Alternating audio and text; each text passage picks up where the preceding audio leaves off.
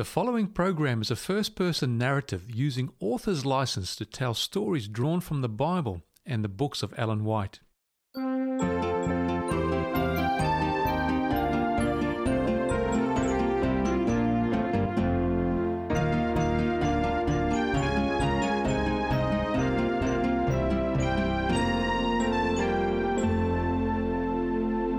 Welcome to Family Storytime with Carly Fraser. Join us as we step back in time to hear about Mary Magdalene.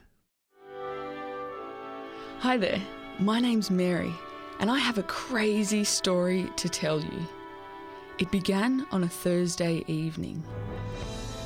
How could they do that to him? How could they arrest someone who had only lived to love those around him? We didn't understand, and it wasn't until a few days later that everything started to make sense. I loved him so much. He had been such a great friend. That was what made it the worst and the best weekend of my life. I couldn't wait for Sunday morning. Ever since Jesus had been arrested on Thursday night, I had felt sick in my stomach. Everything was out of control, and there was nothing I could do to fix it. Why would they arrest Jesus? He had done nothing but love those around him. We knew from the beginning that there was something special about him. He made everyone around him feel loved. There are so many stories I could tell you of him being kind to people. I remember when some blind people came up to him and asked for help. He fixed their eyes so they could see. Other people couldn't walk, and when they asked Jesus to heal them, they could run all the way home. He healed every person who came to him for help. I had made so many bad choices in my life. And when I met Jesus, he forgave me for all my mistakes and changed my life forever.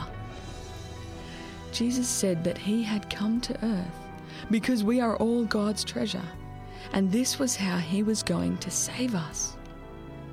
We didn't really understand what he was saying, but we believed him because we knew that he loved us so much. We had heard stories from long ago of someone who would come and save us from the mistakes that we had made.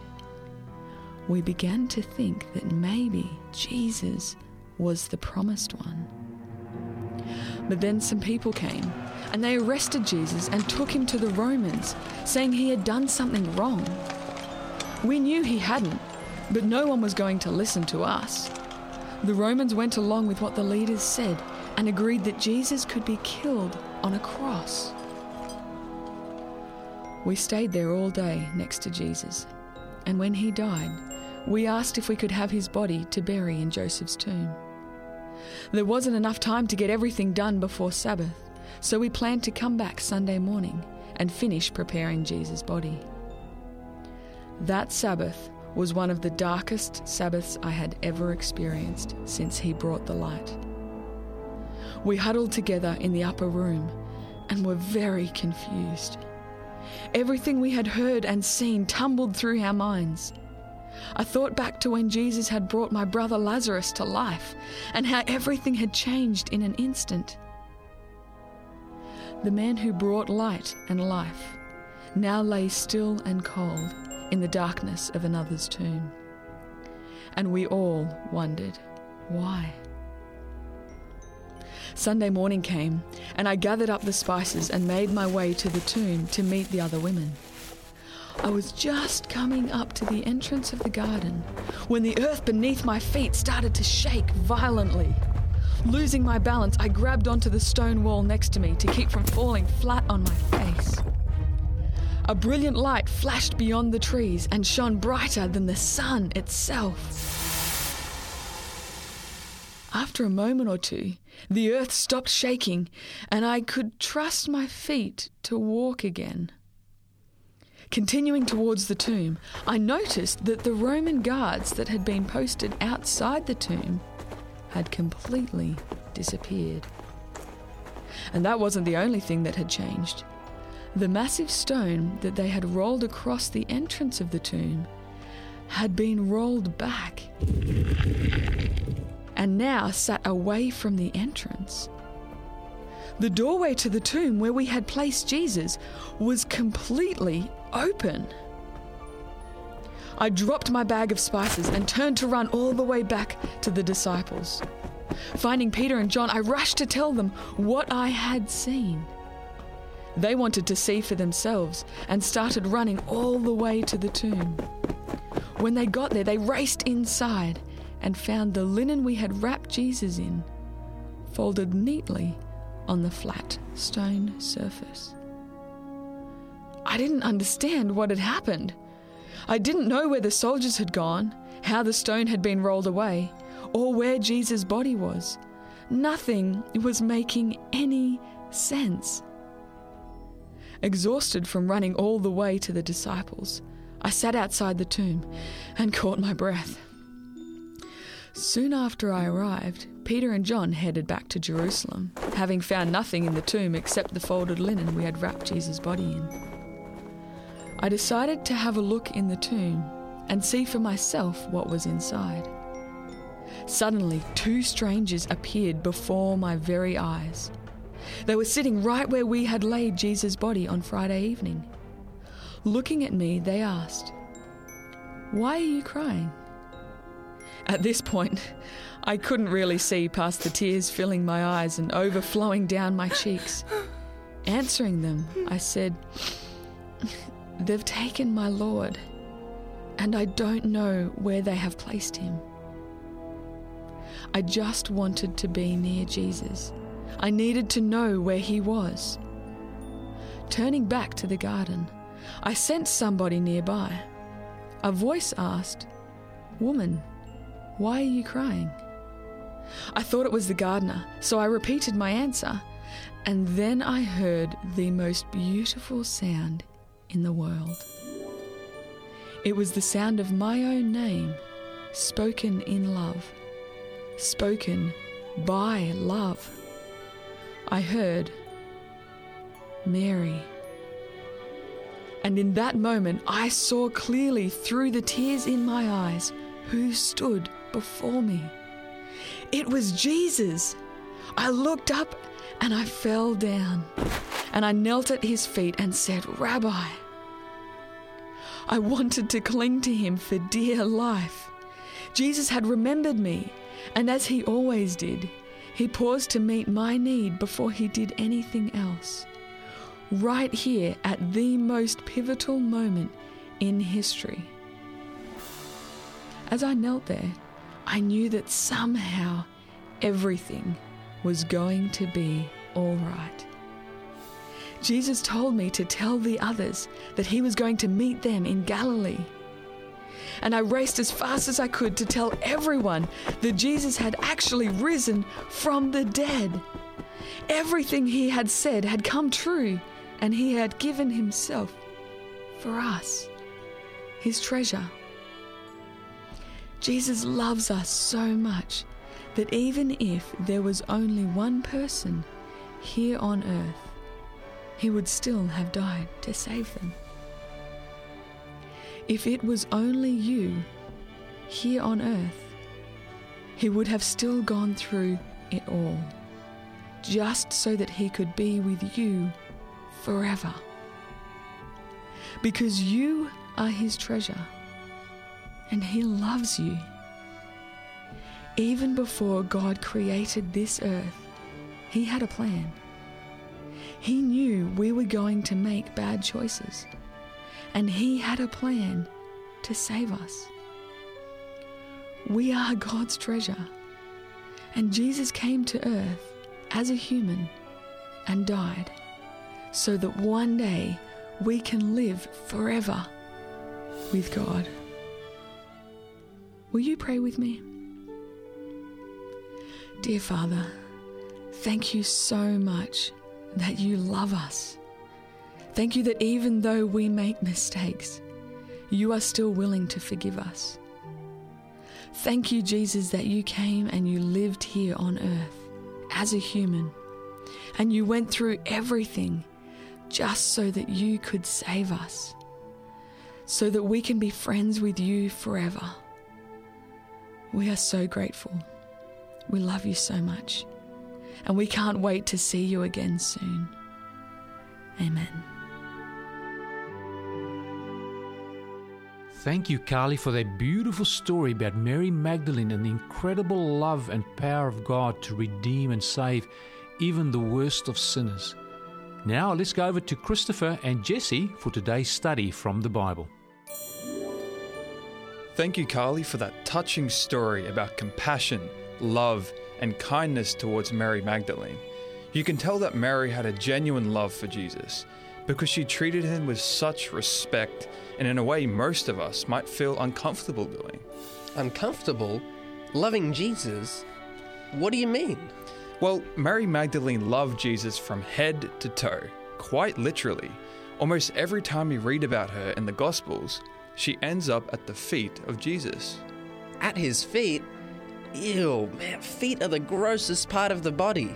They stink, they get dirty, you get sock fluff all stuck in between your toes, they're covered in scabs and blisters. Why on earth would Mary want to be at Jesus' feet?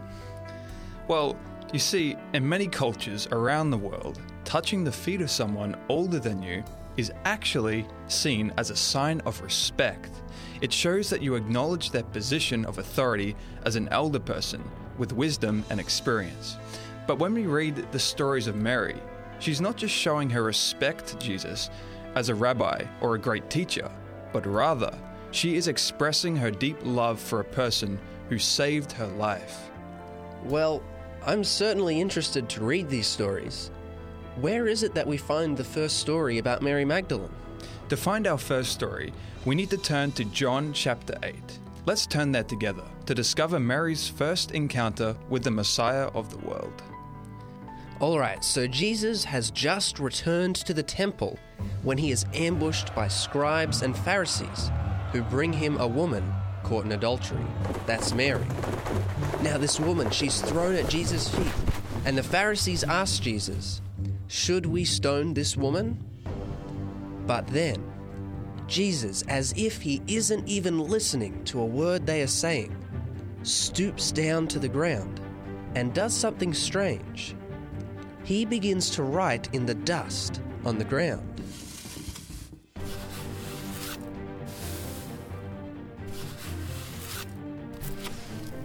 Hmm, so what does Jesus write in the dust?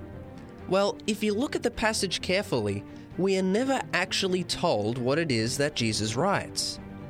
But many people think that he was writing down the sins of all the people who had accused Mary of adultery.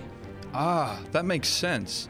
Because after Jesus is finished writing, he says, He who is without sin among you, let him throw a stone at her first. And then, as the scribes and Pharisees see their own sins written in the dust, Mary, with her head down low to the ground, begins to hear the sound of stones dropping to the ground, one by one.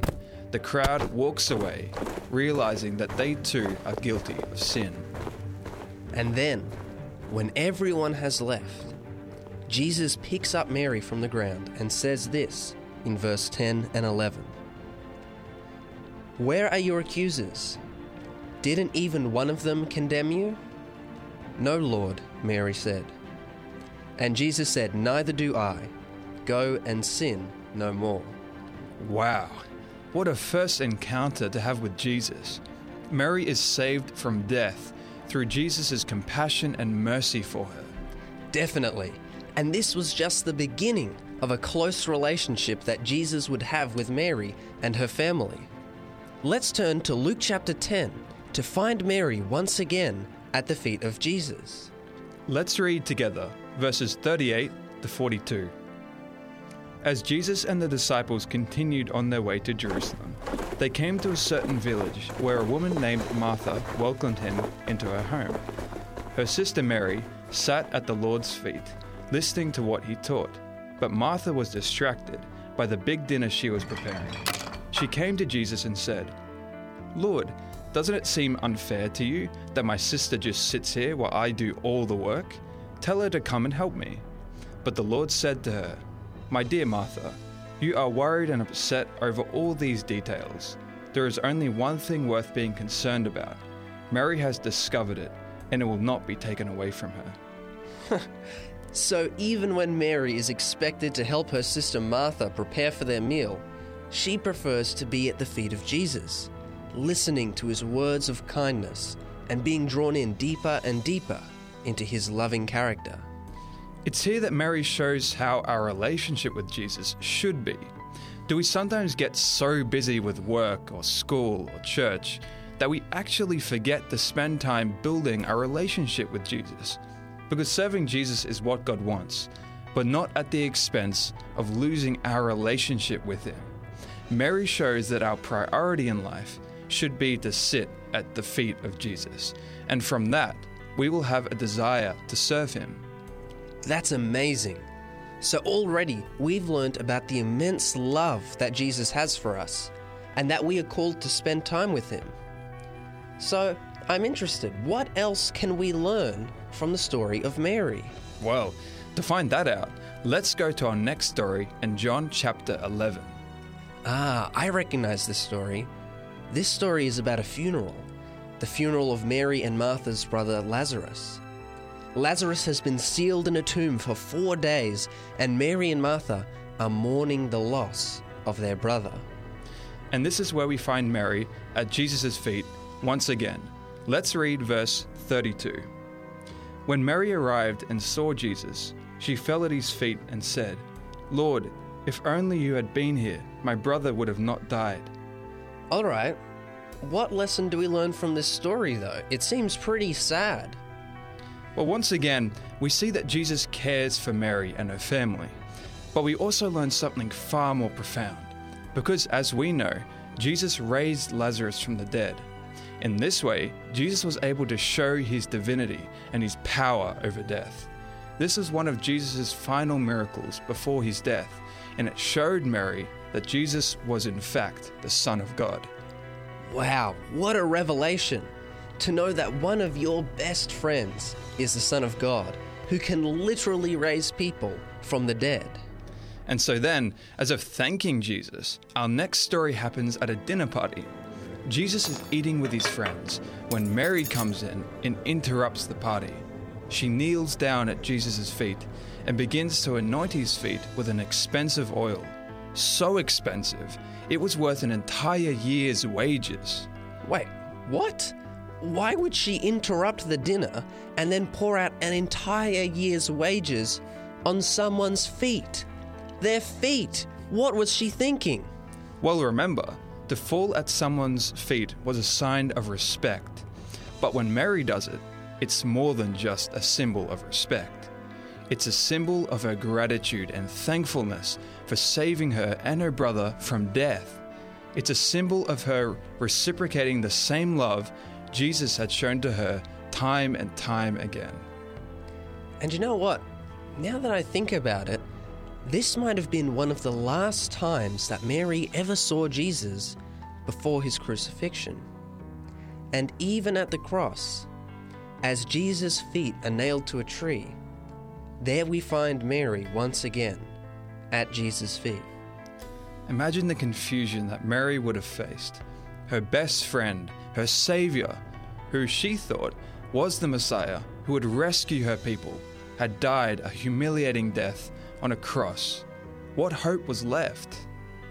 Well, for three days, it appeared as if there was no hope. All of their dreams, their aspirations, their desires, they'd all died on that cross and been buried in that tomb with Jesus. But that Sunday, on the third day, Jesus rose from the dead, finally conquering it once and for all. He had done it for Lazarus, and now he had raised himself in order to bring eternal life to the world. And then, as Mary wept at the empty tomb of Jesus, she heard his voice call, Mary. In that instant, all of her hopes returned as she was reunited with her best friend and her Saviour. And Mary was so close to Jesus that all she needed to hear was one word Mary. And perhaps Jesus is calling your name, Joshua. Emma, Daniel, Sarah, Jacob, Emily. And you have to decide whether you are going to answer that call. Caitlin, Noah, Hannah, Michael, Grace, Benjamin. You see, every single one of us is being called by name to come to the feet of Jesus and experience his loving kindness, forgiveness, and salvation. Will you answer that call?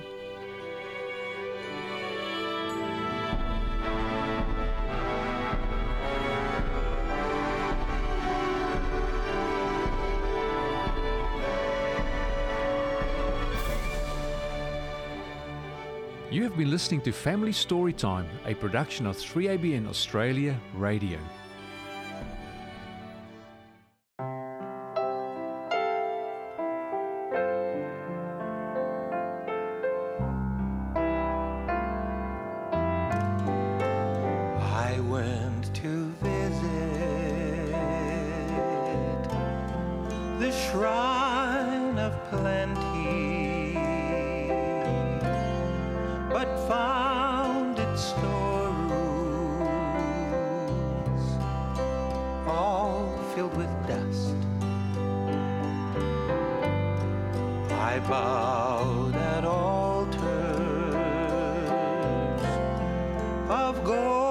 Gold and silver.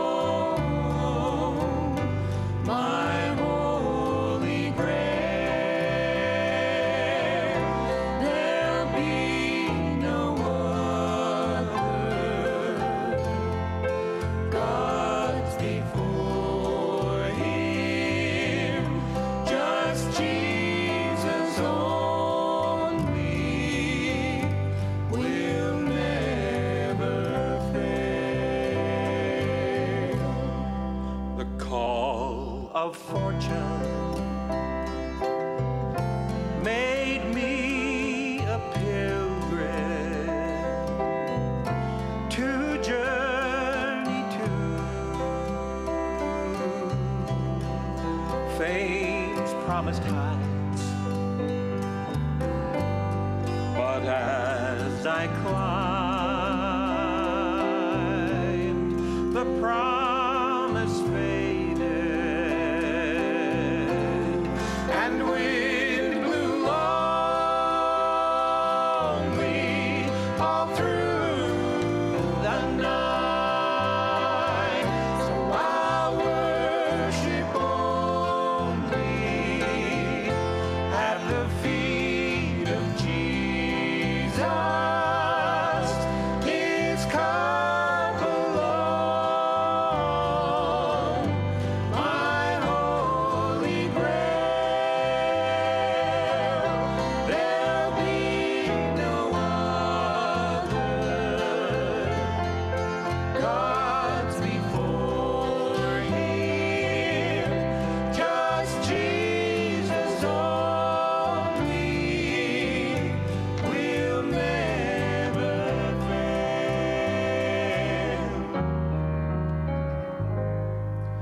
fail. as desert dust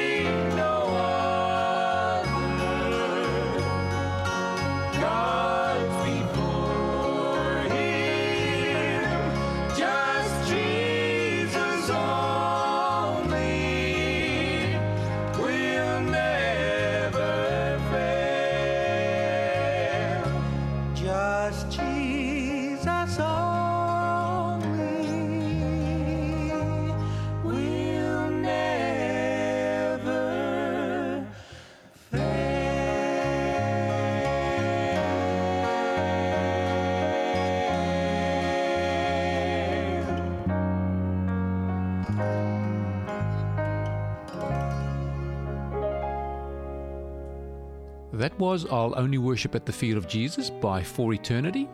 And coming up next, May the Good Lord Bless and Keep You by the Chatalia family.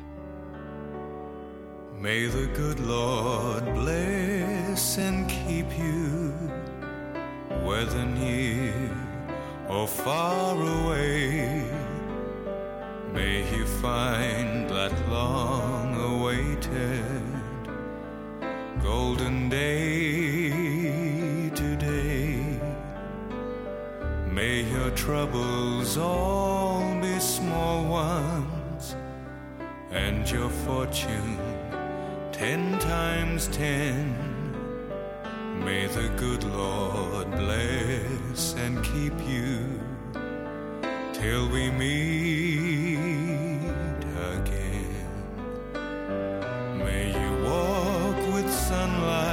shining